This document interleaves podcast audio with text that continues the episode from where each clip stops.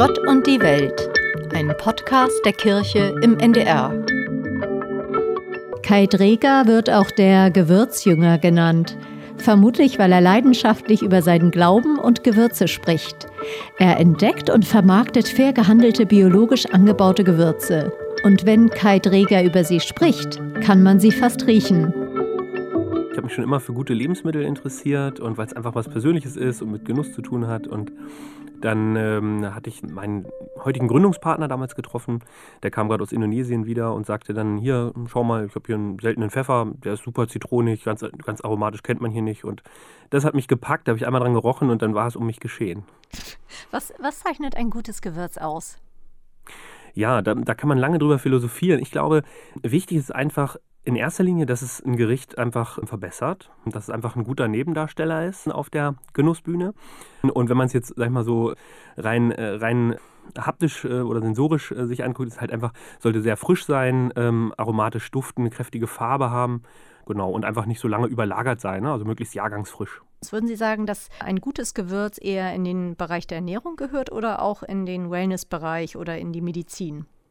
Sowohl als auch. Ne? Also als ich zum Beispiel in Nepal unterwegs war, da haben wir eine unserer Sammelkollektiven äh, besucht. Das war ein relativ steiniger äh, Aufstieg dorthin. Und äh, dort haben sie immer wieder mir erzählt, welche Kräuter sie benutzen für welche Wehwehchen oder welche, welche Krankheiten. Davon war ich total beeindruckt, dass sie wirklich darauf wirklich extrem stark setzen. Und das kommt natürlich auch stärker mittlerweile nach Europa. Oder auch wenn man zum Beispiel Kurkuma, das ist ja nicht unbedingt ein Genuss, Kurkuma zu sich zu nehmen. Also ist auch, kann gut schmecken, aber ist eigentlich in der Regel ja sehr erdig. Und das, das hat dann wirklich Gesundheits Aspekte, die man da beachtet. Aber ähm, was mich einfach packt, ist tatsächlich der Genuss und die Gewürze, wie sie wirklich den, den Genuss ähm, verbessern können. Und das wird auch, glaube ich, in Deutschland ähm, rückt es wieder mehr und mehr in den Fokus. Also Gewürze werden ja, gibt es ja ganz viele auf dem Markt und auch Gewürzhändler. Was ist das Besondere an Ihrem Unternehmen? Wir wollen, also es war so unser internes Motto, wir wollen die besten Gewürze der Welt äh, hier nach Deutschland bringen und Menschen damit begeistern. Und dann haben wir gesagt, okay, wir müssen auch direkt ins, äh, in den Ursprung, müssen dahin gehen, wo gute Gewürze wachsen. Und da waren teilweise auch noch äh, keine Europäer. Ist tatsächlich so, also Kambodscha ist so bekannt dafür, okay, aber in so Nepal zum Beispiel oder in, in entlegensten Regionen von Indien. Ähm, und wir importieren das wirklich direkt, in direkter Zusammenarbeit mit den, mit den Erzeugern, Kleinbauernkooperativen und ähm, verarbeiten das halt alles komplett in Berlin, machen das alles selbst. Ja, genau. Und es ist alles biozertifiziert. Also dadurch, dass wir direkt mit den Erzeugern auch arbeiten, können wir halt auch alle ähm, Schritte überspringen, die das intransparenter machen oder die irgendwo Geld irgendwo versickern lassen, sondern wir können es wirklich da ankommen lassen und können wirklich schauen, was wird dort vor Ort auch für eine Bezahlung benötigt. Also nicht nur sagen, wir, wir geben etwas mehr oder, oder wie auch immer, sondern wir können sagen, was wird konkret vor Ort benötigt, damit die Leute dort vor Ort auch gut leben können. Und das schreiben wir auch über Jahre fest gemeinsam ne? und sagen dann, okay, das steht. Und auch ein weiteres Versprechen ist halt auch, dass wir sagen, wir nehmen die gesamte Ernte ab. Man muss also sich nicht da irgendwie um morgen sorgen oder sagen, wer nimmt es mir noch ab. Und wir zahlen auch einen Großteil der Ernte bereits an, bevor überhaupt irgendwie geerntet wurde weil einfach auch unterjährig die, die Farmer auch einfach auch äh, auf Geld angewiesen sind. Wenn man äh, über sie im Netz liest, dann findet man die Bezeichnung Pfefferjünger. Was hat es damit auf sich? Also Sie sprechen nicht nur über, über kulinarische Genüsse, sondern auch über Ihren christlichen Glauben. Gibt es da irgendwie einen Zusammenhang zwischen dem Glauben und den Gewürzen? Ähm, durchaus. Also das ähm, äh, historisch ist das eine, war das eine vor dem anderen da. Also ich habe ähm, erst gegründet und habe mich erst für gute Lebensmittel begeistert und bin dann auch nochmal richtig zum lebendigen Glauben gekommen. Und beides, sag ich mal, das, was, was mich wirklich, was es wirklich kombiniert, ist, ja, dass ich mich für beides begeistern kann. Und einfach, ja, es irgendwo, sag ich mal, die, die, die, die gleiche Basis ist einfach, dass es, dass es was Persönliches ist, was Menschen wirklich, ja, ganz persönlich für sich äh, vereinnahmen und, und, und, und, nehmen und was, was, es, äh, was den Menschen gut tut. Gewürze kommen auch in der Bibel vor, oder? Die kommen auch in der Bibel vor. Also man, man redet ja schon von, von Myrrhe und auch, auch ein paar andere Dinge habe ich da entdeckt. Aber so in der Breite, wie wir es heute kennen, konnte ich es da leider noch nicht finden. Ich habe von Ihnen ein Zitat gefunden. Ich wäre ohne Glauben ein schlechterer Unternehmer und ein ungeduldiger Chef. Erklären Sie mal, was hat es genau. damit auf sich? ja, also es ist so, also ich bin seit jeher, glaube ich, sehr ehrgeizig und es hat einfach meine, meinen Blick auf äh, auch, ich habe dann irgendwann überlegt, wie will ich eigentlich auch als Unternehmer ja auch mit meinen Mitarbeitenden umgehen, mit, mit Geschäftspartnern. Und ich glaube, ich habe einfach ein ganzes Stück mehr Geduld bekommen und auch Entspannung. Einfach, das gibt mir einfach eine, eine gewisse Ruhe und ich kann auch, wenn es mal wirklich stressige Zeiten gibt und wenn ich merke, dass Mitarbeitende ganz äh, nervös werden, weil es irgendwelche Herausforderungen gibt, dann, dann sehe ich einfach, wie mir auch der Glaube eine Ruhe gibt und wir sagen, okay, äh, das, das schaffen wir und da, da kommen wir durch, wir sortieren uns nochmal und das schaffen wir schon und dann klappt das in der Regel ganz gut und diese Ruhe, die, die färbt auch einfach auf die Mitarbeitenden ab und auch aufs, aufs, aufs gesamte Unternehmen, das merke ich selbst. Und ähm, ja, und das hilft mir auch nochmal auch zu sehen, auch mich selbst zu sehen. Und ähm, ich sehe dann auch, ich bin kein, kein perfekter äh, Unternehmer, aber ich bin auf dem Weg und ich sehe, wie ich, wie ich mich verbessere und wie auch mir glaube, auch, äh, auch generell auf meinem, meinem Weg da sehr viel, sehr viel hilft. Wo und wie haben Sie den christlichen Glauben kennengelernt? Sie sagen, dass das irgendwie erst später war. Sie sprachen davon, der ist erst später lebendig geworden? Genau, also klassisch ähm, ja mit dem also groß geworden, bin konfirmiert ähm, und habe dann aber das komplett aus den Augen verloren, habe dann äh, ja, vor einiger Zeit meine damalige Frau kennengelernt oder meine, meine heutige Frau, also meine Frau sozusagen.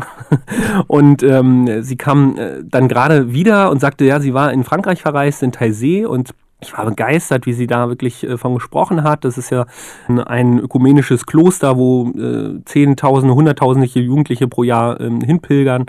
Und ja, ich war einfach begeistert davon, wie sie geleuchtet hat und wie sie gelächelt hat und wie begeistert sie war. Und dann habe ich mir gedacht, okay, das, ähm, wenn, das, wenn das hier so einen Impact hat, dann ähm, schnappe ich mir mal die Bibel und lese mal. Und umso mehr ich gelesen habe, habe ich gedacht, wow, das ist einfach cool, was da drin steht. Das war mir alles noch gar nicht so bewusst.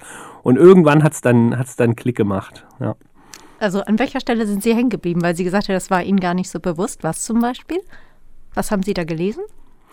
Mm, ich hatte also generell äh, dieses, äh, mich zuerst mit dem Neuen Testament dann nochmal intensiver beschäftigt und habe dann einfach von den, ja, von den Worten und Taten von, von Jesus gelesen und mir, ähm, irgendwie habe ich mir gedacht, Mensch, das ist alles, was er sagt, ist so eine konkrete Richtschnur für mich und mein Leben und einfach äh, die Liebe steht da einfach so im Fokus und, die, und, und das Thema Vergebung hat mich besonders auch nochmal äh, gepackt und hat auch in mir was ausgelöst. Und irgendwie habe ich mir immer damals gedacht, Mensch, das ist so toll, was da drin steht, das ist eigentlich eine Anleitung zum Glücklichsein.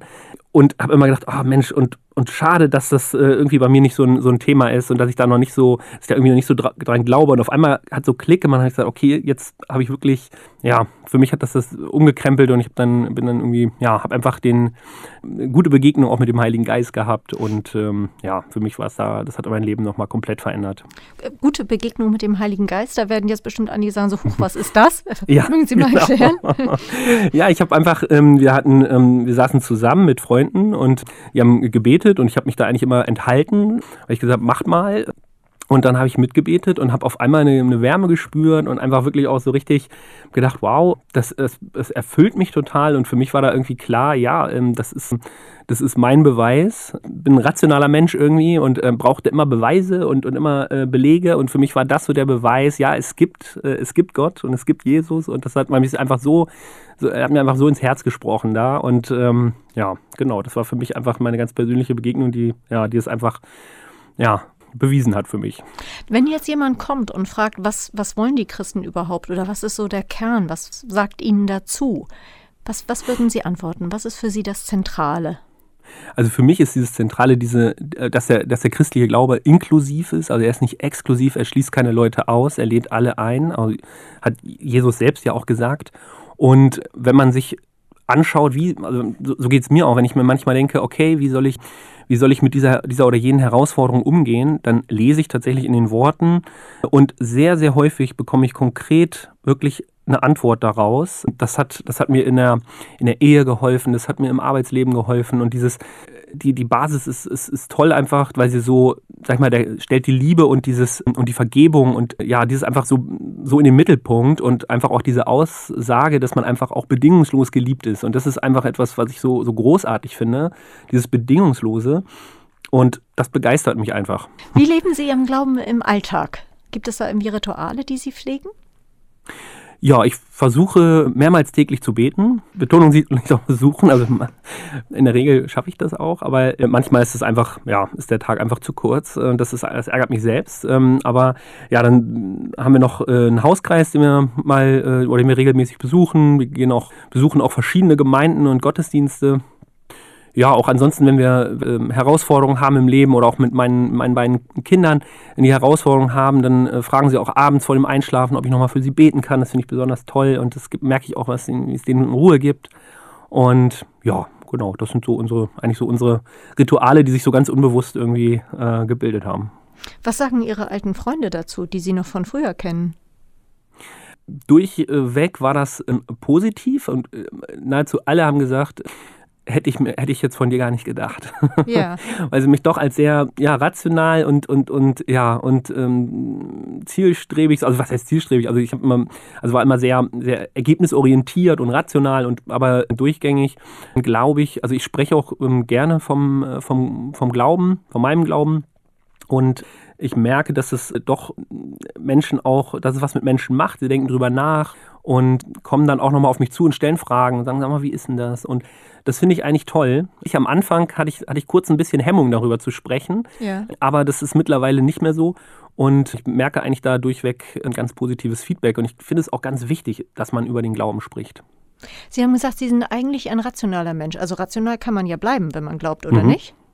Mhm. Naja, Glaube ist ja, eigentlich sagt man ja, Glaube ist ja etwas, wo man, glauben muss und man, äh, und es ist ja nicht Wissen in dem Sinne. Und ich habe früher gesagt, alles, was ich nicht sehe, das äh, und ich spüre, äh, da, da, da, glaube ich auch nicht dran. Und ich habe damals auch mal gesagt, Mensch, das ist so toll, was in der Bibel steht. Schade, dass es, dass es nicht, dass es nicht auf einem echten Gott glaub, fußt und sowas. Und das war natürlich, also das war damals meine rationale Sicht auf die Dinge. Ja, und heute hab, weiß ich, weil ich habe hab, ich hab einen Beweis, ich bin immer, glaube ich, noch sehr rational, aber für mich ist der Beweis einfach erfüllt. Ja, ich dachte gerade, dass es ja schön wäre, wenn beides zusammenkommt, ne? wenn Kopf und Herz miteinander mhm. spielen und man nicht das Gefühl hat, man muss jetzt irgendwie Gehirn raus, Bibel reinmachen, so, sondern dass genau. der Kopf auch durchaus auch noch mitarbeitet.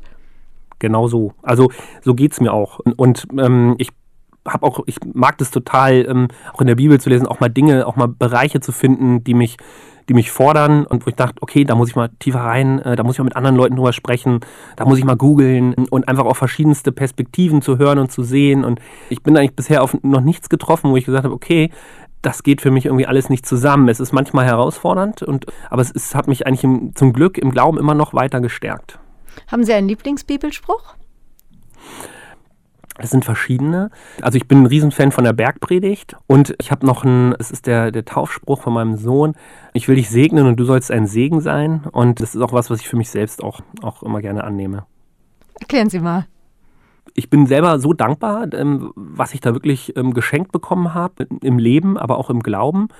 Und ich möchte das weitergeben. Ich will selber Segen sein und, ähm, und auch wirklich Gutes weitergeben. Was ist Ihre Hoffnung? Meine Hoffnung ist, dass wir auch in dieser, in dieser Zeit, die vielleicht auch wirklich für Menschen herausfordernd ist, wir sind durch Corona gegangen, wir sind jetzt in einer Zeit, wo es mehr und mehr Kriege gibt und auch mehr und mehr Sorgen, auch vielleicht finanzielle Sorgen. Und meine Hoffnung ist einfach, dass, ja, dass, ähm, dass Gott da auch mehr wirken kann und dass Menschen offen sind, ihn in sein Herz, ins Herz zu lassen und ja, dass man einfach weiß, man hat da einen Fürsprecher und ähm, das kann man auch wirklich ganz aktiv jeden Tag tun und auch wirklich seine Sorgen ähm, dort auch hingeben und sagen, hier, da sind sie und ähm, ja, und da auch wirklich Unterstützung suchen. Herzlichen Dank, Herr Träger.